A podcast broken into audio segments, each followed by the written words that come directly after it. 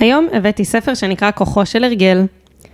חלק מהספרים שאני אביא לך פה הם כאלה רבי מכר אה, עולמיים מאוד מוכרים, אז זה ממש אחד מהם, כתב אותו צ'ארלס דוויג, שהוא עיתונאי מדע, אה, זוכה פרסים וכנראה מאוד מוכשר ומוצלח, והספר הזה היה רב מכר אה, למעלה משנה ברשימה של הניו יורק טיימס. וואו. בהחלט. אני חושבת, לפעמים הגב של הספר עושה את העבודה כל כך טוב, אז אני רגע מביאה לך מהגב של הספר.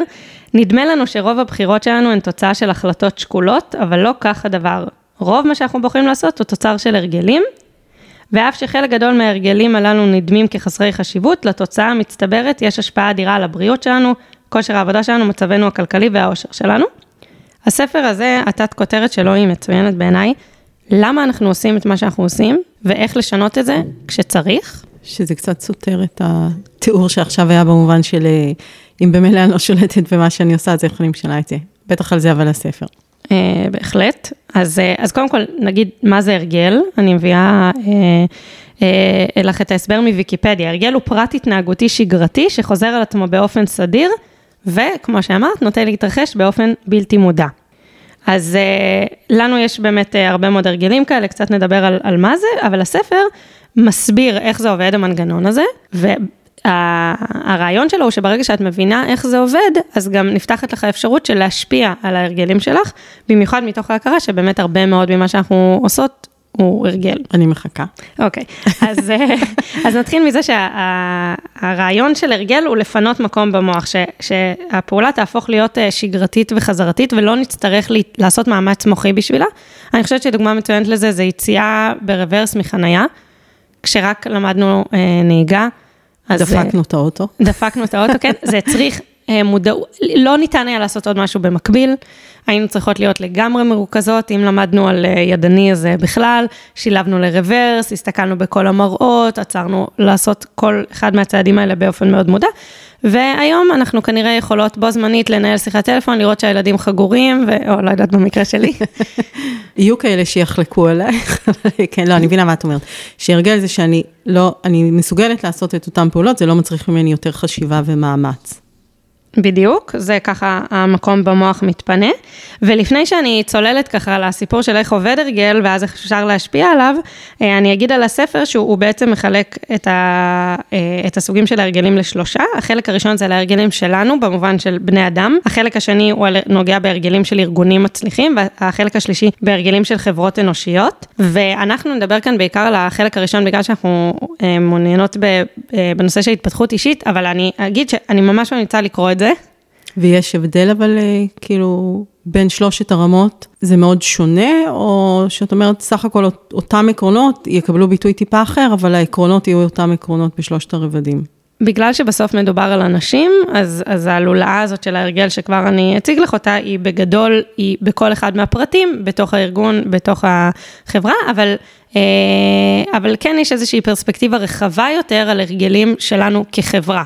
ש, שבסוף כן, זה כל אחד מהפרטים בתוכה, אבל uh, כשההרגל הופך להיות משותף, אז, אז יש פרספקטיבה קצת אחרת. זה מאוד מעניין, הספר כתוב בצורה ממש ממש קולחת, מלא סיפורים ודוגמאות. אני נורא אוהבת ספרים שמספקים לי אחרי זה אפשרות לבוא לשולחן שישי ולהגיד, שמעתם את הסיפור הזה והזה, אז זה, זה ממש... Uh, ספר כזה עם הרבה אנקדוטות מעניינות כאלה שבטח אה, את חלקן נזכיר. אז בואי נתחיל. אז מה זה לולאת ההרגל? זה ככה הרעיון היסודי ש... שעליו מתבסס הספר. לולאה של הרגל היא מורכבת משלושה חלקים. החלק הראשון הוא הסימן. זה הדבר שגורם לנו, שמפעיל אותנו, שגורם לנו לעשות איזושהי פעולה שגרתית. פעולה רוטינית. שסימן זה כמו טריגר? בדיוק. ובסוף אה, אנחנו מקבלות, אחרי, ה, אחרי שעשינו את הפעולה הרוטינית הזאת, שיכולה להיות אה, אה, אה, מחשבתית או פיזית או לא משנה מה, אה, אנחנו מקבלות גמול. הגמול זה בעצם מה שעוזר למוח שלנו לחשוב אם זאת לולאה שכדאי לזכור אותה. אז ניקח לדוגמה, הוא מביא שם דוגמה בספר. רגע, רגע, רגע, אמרת, יש שלושה מרכיבים ונתת ש... כאילו טריגר הסימן, וגמול. לא, הסימן, כן. הפעולה הרוטינית הפעולה, והגמול. אוקיי. אז דוגמה מצוינת שהוא מביא בספר הייתה קשורה בצחצוח שיניים. למה בעצם אנחנו מצחצחים שיניים? כדי לא להסריח. אה, אה, אוקיי, תראי, אה, את יודעת מה השאלה יותר טובה, למה אנחנו משתמשים במשחת שיניים, אוקיי? אז, אז כן, כמובן שאנחנו מצדיקים את זה בריאותית, ואני מודה שאני לא מספיק מומחית בשביל לדעת האם זה באמת הכרחי או לא, אבל אנחנו לא מצחצחים שיניים בגלל הסיבה הבריאותית, לפחות לא באופן ישיר. אה, יש לנו איזושהי התניה, הצליחו לייצר לנו, לעזור לנו לשים לב לסימן, שגורם לנו לעשות את הפעולה הרוטינית הזאת, הסימן הזה, זה הקרום הזה שאנחנו מרגישות על השיניים כן. בבוקר. כן, כן. את אומרת אוי, על אף שלא בטוח שיש בעיה עם הקרום הזה, אבל זה הסימן שלנו, אנחנו קמות בבוקר, אנחנו מרגישות את זה, אנחנו הולכות לעשות את הפעולה הרוטינית שהיא צרצוח השיניים, והגמול שלנו זה שאין לנו את, ה, את הקרום הזה. אה, אז זאת, אה, זו, זו דוגמה להרגל, וככה ככה עובדים, אה, ככה עובדים כל ההרגלים שלנו. כל דבר שאנחנו עושות שהוא חזרתי, ככה הוא בנוי. אה, אני יכולה להגיד לך שאני אה, התחלתי לקרוא את הספר הזה עם מוטיבציה מאוד ספציפית, היה הרגל, הספר הזה קודם כל היה אצלי כבר זמן רב, ומה שהביא אותי לקרוא אותו, היה רצון עז שלי להצליח לעשות חמש דקות יוגה ביום. חמש דקות? חמש דקות. אוקיי. מורים ליוגה אומרים שיוגה זה כמו מקלחת, עדיף קצת כל יום מאשר פעם בשבוע וואלה. מקלחת ארוכה. כן. אז, אה, אז, אז מאוד מאוד רציתי להכניס אה, לחיים שלי את ההרגל הזה, ו, וכדי להבין איך זה עובד, יש כזה מיתוס, לא יודעת אם את מכירה את זה, אבל שזה לוקח 21 ימים. לא מכירה. אוקיי, אז, אז, אז זה לא נכון. אה, כן. אה, או בוא נגיד, זה לא בהכרח נכון. אז, אז לא הצלחתי, לא, זה- לא קרה. לא הצלחת את ה-21 ימים? לא, לא, זה לא, זה לא באמת ה-21 ימים. אה. לא הצלחתי להכניס אה, לחיים שלי חמש דקות אה, יוגה ביום. ואני חושבת שממרחק הזמן על הספר הזה, ככל שעובר זמן והדברים ככה, הסימונים יותר שוקים, אז אני מרגישה שזה בעצם סיפק לי איזה שהם משקפיים להביט על כל הפעולות הרוטיניות האלה שאנחנו עושות ביום-יום, שבאמת קשה לתאר כמה זה, זה שמעתי 47 אחוז, שמעתי 70 אחוז, המון המון ממה שאנחנו עושות אה, ביום-יום שלנו הוא הרגל. אז אני חושבת שקודם כל יש משהו מאוד אה, מעצים במחשבה לפחות, גם אם אה, הביצוע לא קל, בזה שאנחנו יכולות להשפיע על ההרגלים האלה. לגמרי. להתחיל- לא, לא הבנתי רק אם 47 אחוז ממה שאנחנו עושים זה הרגל, יש לזה ערך חיובי או שלילי או לא? זה פשוט עובדה. עובדה. אוקיי. אה, את תגידי. לא, זהו, כי חשבתי שזה היה נשמע כאילו יש לזה ערך שלילי, ואמרתי, האמת היא שלא בהכרח יש לזה ערך חיובי או שלילי. אוקיי.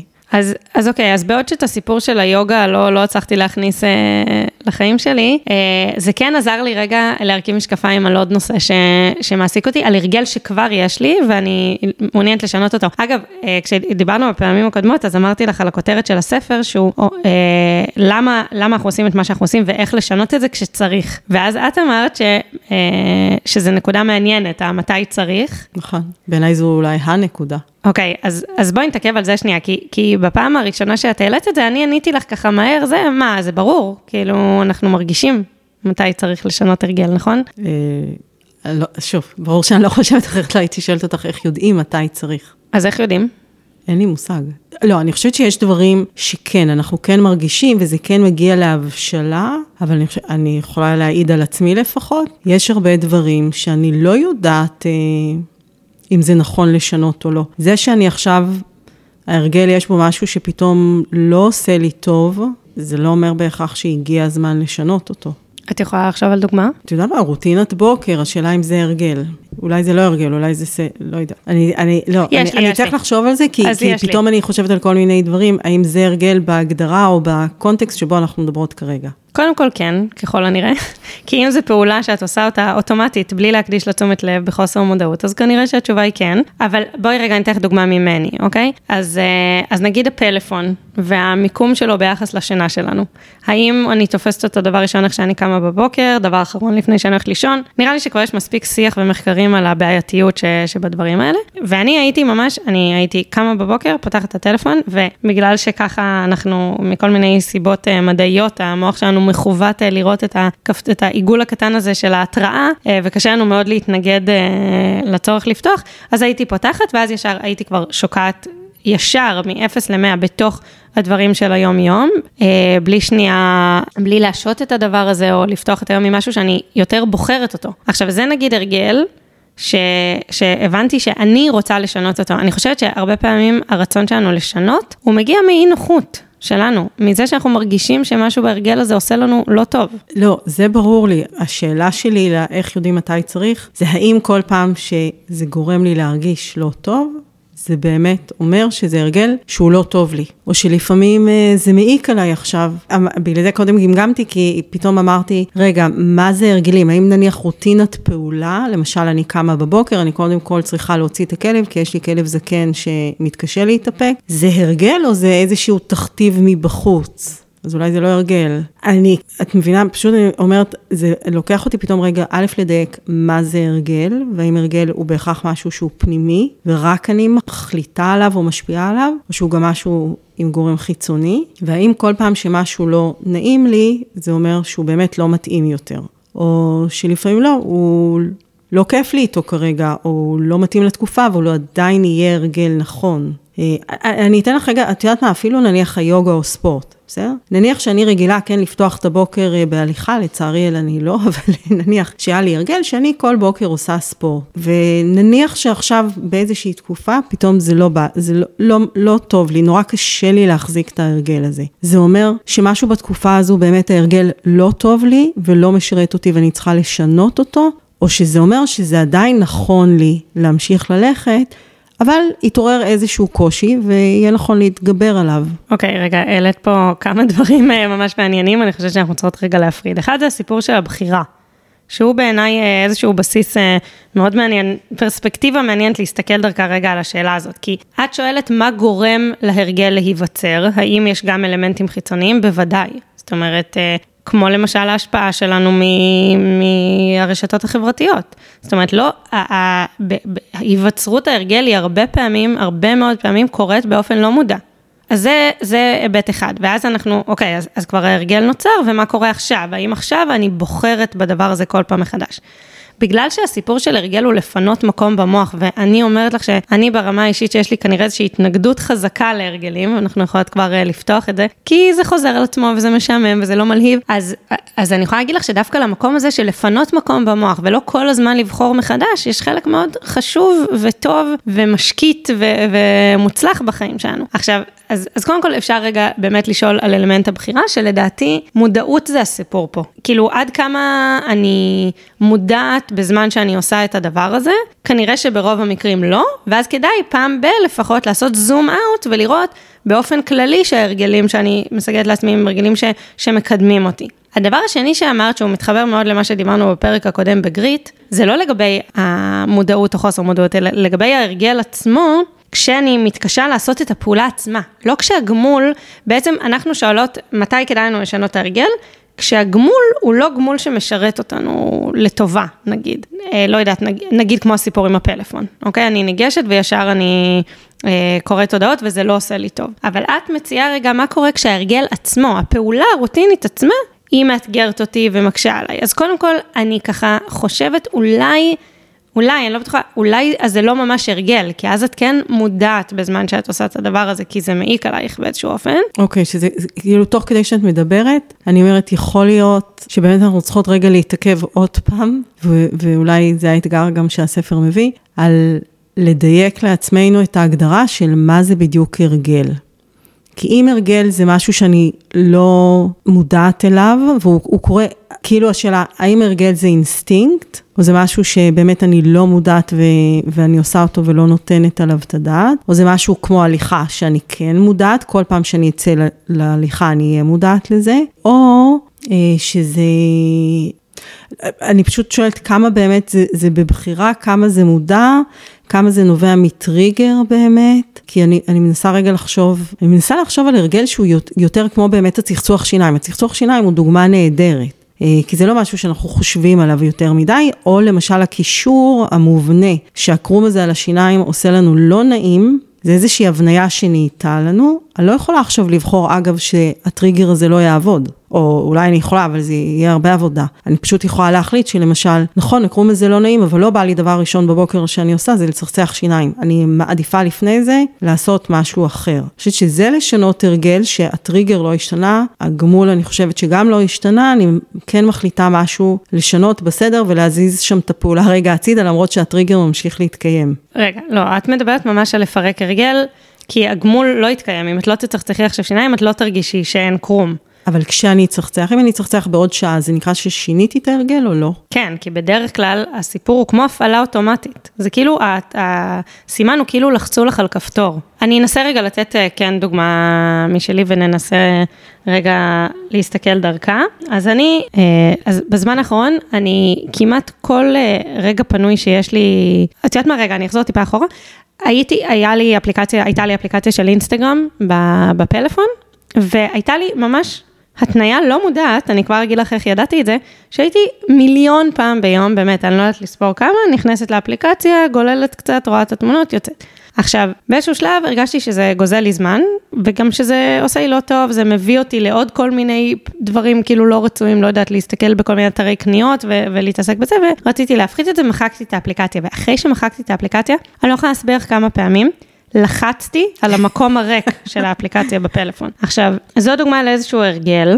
אני לא הייתי מודעת בזמן שלחצתי על האפליקציה. עכשיו, אם הייתי יושבת, מנהלת איתך עכשיו שיחה רגע זה, הייתי יכולה להגיד לך, המון פעמים ביום אני נכנסת לאינסטגרם, כן, אבל בזמן שהייתי עושה את זה, היה איזשהו טריגר. אני, אני חושבת שזה היה או שעמום או דווקא איזושהי, לפעמים אני מזהה ש, שדווקא כשאני, נגיד, הייתי נורא נורא מרוכזת באיזשהו משהו והצלחתי לפצח איזה משהו, אז אני, אני כאילו חייבת רגע מנוחה, כאילו המוח התאמץ מדי ואני צריכה רגע אה, שקט, ואז אני, אני בורחת, את יודעת, זה יכול להיות האינסטגרם, זה יכול להיות טטריס וזה יכול להיות אה, shopping online, אצלי. אני מניחה שאצל כל אחד זה דברים אצלי אחרים. אצלי זה תמונות של בתים יפים וצמחייה. באמת, אני גם קולטת. שיש לי מין הפוגות כאלה רגע, אז אני אוטומטית נכנסת לקבוצות שבהן אני רואה תמונות יפות של בתים וגינות, כן. וזה, אוקיי, אז תישארי רגע עם הדוגמה הזאת בראש, כי נראה לי זה כן יכול לשרת אותנו בשביל רגע להבין. בזמן שאת עושה את הפעולה, יש איזשהו סימן. אני לא יודעת, אצלי זה נגיד באמת לפעמים התחושה שאני overwhelmed כזה, שכאילו אני לא יודעת להכיל רגע את הדבר, מה שזה לא יהיה. זה כמו מיני אסקפיזם כזה. לגמרי, ואז אני עושה את הפעולה השגרתית הזאת, וזה נותן לי איזשהו גמול, שבמקרה הזה אני, אני דווקא יכולה רגע לעשות איזה ניתוח של זה, ולהגיד שזה הפוגה מהחשיבה הלא נעימה הזאת שהייתה לי לפני רגע, ש, שהייתי מוצפת מאיזושהי סיבה. אז, אז, אז זה נגיד הרגל. עכשיו שוב, כשבזום אאוט אני יכולה להגיד לך, אני המון פעמים באינסטגרם ביום, אבל ב, בעת ההרגל לא, זה אוטומטי, וזה הסיפור של הרגלים. את אומרת על ההליכה, שאת מודעת לזה כשאת עושה את זה, אז זה כנראה לא ממש הרגל, זה עדיין משהו שאת עושה מאיזשהו מקום של uh, משמעת. כן ולא במובן הזה שאני חושבת שנניח היכולת התמדה בספורט, היא הרבה פעמים בנויה על זה, שזה הופך להיות הרגל. יש לי כל יום ראשון, שלישי וחמישי, שיעור אירובי, ואני לא כל ראשון, שלישי וחמישי שואלת את עצמי האם ללכת אליו. זה זהו, זה ברור שאני הולכת אליו, לא מקבלת על זה יותר החלטות. אני, אני חושבת ש, שספורט זה דוגמה טובה לזה, שדווקא היכולת להפוך את זה לסוג של הרגל ולהפסיק לקבל על זה החלטות, זה מה שעוזר לנו להתמיד. אולי זה עוזר לנו להתמיד בהרבה דברים שיש בהם איזשהו קושי. אז אוקיי, אז בואי נדבר באמת על הדוגמה הזאת, כי אני חושבת שהיא רלוונטית להרבה מאיתנו, היא רלוונטית לי, היא רלוונטית לך, אז בואי נדבר על זה רגע. אז בעצם, קודם כל, להגיד שזה קשה לבנות הרגלים מאפס. זאת אומרת, הרבה יותר קל לשנות הרגל, או לבנות על איזה שהם לפחות אה, סימן או גמול שמוכרים לנו שקיימים. ואז להשחיל לתוך זה את הפעולה הרוטינית. נגיד, הוא נותן שם דוגמה על המון אנשים, אה, הרבה פעמים אלכוהוליסטים אה, בגמילה, אז הם, הם פונים לדת. כי בעצם יש איזשהו טריגר שגורם להם לרצות ללכת לשתייה, איזשהו תסכול או רגשות לא נעימים, או קושי בחיים שהם צריכים להתמודד איתו, ואז מצליחים להמיר רק את הפעולה הרוטינית. הסימן נשאר אותו דבר, והם מקבלים איזשהו מענה אה, בדת. אז באמת, זה ממש חלק מהתוכנית של ה-AA, של האלכוהוליסטים אנונימיים, היא כוללת אה, להחליף את האלכוהול בכנסייה. כן. ו... ואז אנחנו יכולות לחשוב על דברים כאלה בחיים שלנו, שנגיד, אנחנו, יש לנו איזשהו... תראה, אני יכולה להגיד אפילו על הספורט, אם ניקח עכשיו את הסגר, אני באמת הולכת לשיעורים, אוקיי? הטריגר זה יום ראשון, שבע וחצי בערב, ברור לי שיש לי את השיעור של המורה הזה והזה, אוקיי? ובגדול אני הולכת לזה בלי לחשוב הרבה. עכשיו בסגר, שאין את השיעור ואני צריכה להחליט האם עכשיו אני נכנסת לפייסבוק ונכ... אוקיי? כאילו אין את הטריגר הרגיל. אני יכולה לעשות את השיעור שהוא מעביר בפייסבוק בכל שעה, בכל יום. אז נעלם לי הטריגר ואני צריכה איכשהו להצליח להחזיק את הרגל הפעולה בלי הטריגר הזה בעצם. מאתגר מאוד. כן. וזה באמת יותר קשה, אבל, אבל, ואז השאלה באמת, האם אני אצליח להפוך את זה להרגל, אה, כאילו בעצם לייצר לעצמי טריגר. כן, אז זהו, אז נגיד משהו כמו לשים את הנעלי ספורט ליד המיטה. נגיד, או משהו כזה, שייצר איזושהי התניה, ואני חושבת ש, ש, שחלק מאוד חשוב וגם מעניין פה, זה הסיפור של הגמול. איך את דואגת שהגמול יהיה, יש, כאילו יהיה כזה שבאמת יניע אותך אה, לעבר, לעבר אה, סיגול ההרגל הזה. כי נגיד, אם נגיד, הוא נותן שם דוגמה בספר, שהוא היה כל יום בצהריים בהפסקה שלו הולך וקונה עוגיית שוקולד צ'יפס ענקית. והוא התבונן רגע בדבר הזה והחליט שזה לא דבר כל כך אה, בריא ורצוי עבורו ורצה לשנות את זה. ואז בשביל לשנות את זה, אז דבר ראשון, אה, באמת זה החלק הנראה לי הכי קל, זה לזהות את הפעולה. זאת אומרת, הדבר הראשון שאנחנו עושות, זה לזהות את הדבר הזה שאנחנו רוצות לשנות אותו. ואז הוא התבונן בגמול, הוא, הוא, עשה, הוא עשה כל מיני בדיקות עם כדי לברר מה זה נותן לו. נגיד, אני אקביל לך את זה שנייה, נגיד האינסטגרם נתן לי את הבריחה הזאת, אבל, אבל אז הוא גם היה לזה כל מיני השלכות נוספות שלא הייתי מעוניינת בהן, אז, אז בשביל לבדוק אם באמת הגמול הוא נגיד בשבילי בריחה, אז ניסיתי לשחק טטריס במקום, ואז אם אני רואה שזה נותן לי את אותו מענה, אני יכולה להבין ש, שהגמול פה הוא באמת, הוא באמת הבריחה, אז במקרה שלו הוא שם לב, אה, דרך זה שהוא בחן כל פעם אה, גמולים אחרים, הוא הבחין שמה שהוא בעצם רוצה זה את המפגש החברתי. ואז הוא יכול היה להקדים, לבודד את הסימן, לראות שנגיד כל יום בשלוש זה קורה לו, או כל יום כשיש לו מחסום כתיבה זה קורה לו, ואז כשהוא מזהה את הסימן הזה, זה הכל מצריך הרבה מודעות, זה כאילו לא משהו שקורה ממש. באיזי בקטנה, זה, זה, אני אומרת לך שאני קראתי את הספר כבר לפני לדעתי קרוב לשנה, ואני מתרגלת את זה כל הזמן מחדש, זה לא שזה מחלחל ו- וזהו משתנה. אז הוא ידע, מגיע לי המחסום כתיבה הזה, אז במקום ללכת לעוגייה, אני עכשיו הולכת הוא הולך לפינת קפה ו- ופוגש את האנשים ומדבר איתם שם, וזה נותן לו מענה, זה נותן לו את אותו גמול. אז האם אנחנו יכולות לחשוב על להחליף את הפעולה הרוטינית, אבל כן לשמר את הגמול? יכול להיות שכן, זה, זה נשמע לי ממש מורכב, א', מודעות עצמית מאוד מאוד גבוהה, ב', היכולת באמת לפרק את זה, לא רק לטריגר, פעולה וגמול, אלא באמת לקחת גם את הטריגר וגם את הגמול ולפרק, כי האם הגבול, הגמול הוא המתוק, ההפסקה, המפגש עם החברים, אה, זאת אומרת, בתוך הפעולה יש הרבה דברים שיכולים להיות הגמול, ולכן למשל, גם אם אני עושה שיעור נניח דרך הפייסבוק, מבחינת התעמלות, אה, פורקן, אה, גוף, יכול להיות שהגמול אותו דבר, מה אין לי? אין לי את החוויה של האינטראקציה עם האנשים אחרים בשיעור למשל, אוקיי? ויכול להיות שזה מה שיקשה עליי להתמיד בהרגל הזה. אז זה באמת אה, נורא, וואו, זה ממש לפרק בדיוק מה הטריגר ומה הגמול, ואז לנסות להתאים את הפעולה לזה. אני מנסה רגע לחשוב על, על, על תחום אחר, אם זה גם הרגל, למשל, למשל כשאני הענקתי את הילדים, וכאילו את, את, מתי אני באיזשהו שלב הרגשתי שעם ההנקה, היא פתאום כבר לא משרתת מספיק. כי מבחינה תזונתית וחיסון, היא כנראה עושה את אותו דבר. אני פתאום לא אוהבת את זה? הנה, זה מקום של, של, שאני שואלת אותך, איך אני יודעת אם לשנות או לא? אני לא אוהבת את זה, פה כן יכולתי לפרק את הגמול ולהגיד, אם המטרה בהנקה זה קרבה ואינטימיות עם הילדים ואנרגיות טובות וזה, זה כנראה לא משרת את זה ברגע שבתוכי כרגע נוצרות אנרגיות לא טובות. ואז יכול להיות שבמאזן זה הרגל של די. הגיע הזמן אה, להפסיק להעניק, כי זה כבר לא, זה כבר לא מספיק מוצדק. אה, אני אומרת, אבל איך אני יודעת? נראה לי שמה שאת מעלה פה זה סוגיה שאני דווקא יכולה מאוד להזדהות איתה, תגידי לי אם הבנתי נכון, שיש דברים שהם צריכים להיות הרגל, והם לא כל כך כיפים. ואני לא יודעת, יכול להיות שזה לא המקרה פה, כן? יכול להיות שבאמת היה נכון כבר להפסיק, אבל בעצם מה שאת מעלה פה, זה כשקורים דברים כאלה, שיש סיבות טובות מאוד עדיין לעשות אותם, למרות שהם לא נותנים לי את הגמול ש... שרציתי, מה עושים אז? עכשיו, בואי, מבחינתי זה הסוגיה, כי אני, ההתנגדות שלי להרגלים היא נובעת בדיוק מהמקום הזה, שכאילו החזרתיות והסיזיפיות הזאת, הדברים שהם לא מלהיבים ופשוט צריך לעשות אותם. כל יום צריך לארגן את התיק לגן, כל הזמן צריך לעשות כביסות, כל הזמן צריך לסדר את הבית. הדברים האלה בשבילי הם ברמת איום, אני יכולה להגיד לך. ואז אני חושבת, עבורי לפחות, זה אתגר מאוד גדול למצוא את הגמול שכן יניע אותנו לעשות את זה, אבל זה בעיניי החידה פה שצריך לפצח אותה, כי, כי אחרת באמת נורא קשה. אם, אם את לא מרגישה את הגמול, והוא רק תיאורטי ואת יודעת אותו בראש והוא רחוק ממך, זה נורא קשה. גמול הוא משהו שאת אמורה פחות או יותר להרגיש אותו בגוף, אז שאלה טובה. זו שאלה שגם אני אומרת, האם בכל הרגל יהיה לי כזה גמול, האם זה לא משהו מאוד אגוצנטרי ומפונק, של כן, לא כל דבר שהוא הרגל נכון וטוב, יהיה לך נורא כיף איתו. וואלה, תתבגרי, ותתגברי. למשל, אם הילד עדיין צריך לינוק מכל מיני סיבות, ולי לא נעים, אז כן, אז, אז לא נעים, לא נעים לך לסדר כל בוקר את הבית, לי לא נעים כל בוקר לקום, והדבר הראשון לטפל בכלב המזדקן שלי אולי, אבל זה הדבר כן הנכון לעשות, ואז השאלה איך, זה בדיוק מה שבתחילת הפודקאסט שאלתי אותך, איך לפעמים אני יודעת, אם באמת הגיע הזמן להפסיק את זה, או פשוט לי נהיה קשה ואני צריכה להתגבר על הקושי הזה. ויכול להיות שזו לא שאלה שיש לה תשובה חד משמעית, כי זה תמיד יהיה האיזונים בין המחירים שפתאום אני רואה, לבין הגמולים שעדיין מתקיימים שם. אם את שואלת אותי, אז התשובה לשאלה הזו היא שכל עוד את עושה את זה במאבק, זה לא הרגל. וזה עולה לך באנרגיה. אם קיבלת החלטה שהדבר הזה צריך להיעשות, הדבר הכי מוצלח שאת יכולה לעשות בשביל זה, זה למצוא גמול.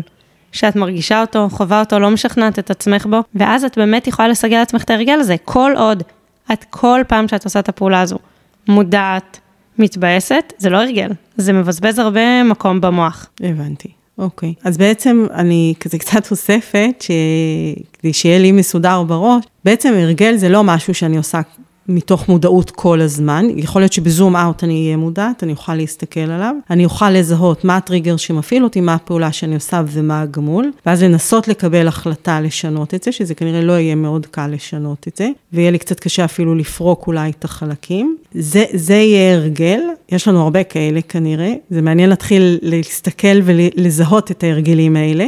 מאוד מעניין. אה, ודווקא המקומות שבהם אני מודעת ומתחיל להיות לי לא טוב, זה בעצם לא הרגל, לפי מה שאת אומרת. כי ברגע שזה נהיה משהו שהוא מאוד מאוד במודע ובבחירה, אז הוא כבר לא הרגל. שזה מעניין אם הרגל יכול להפוך להיות גם לא הרגל, אוקיי?